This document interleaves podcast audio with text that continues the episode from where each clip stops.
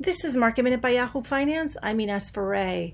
Stocks are moving higher today with the Dow up more than five hundred points. American Airlines is surging more than twenty percent earlier this morning in pre-market. Now it's up more than five percent. Short interest on this stock is thirty percent of the float. That's quite a large short interest on the stock. It's one of the heavily shorted stocks over the last several days.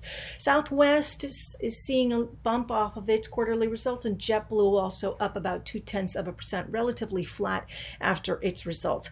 Facebook earlier today had been up more than four percent after beating on the top and the bottom line. Apple down more than two percent after its quarterly results today. For more Market Minute news, head to yahoo finance dot com.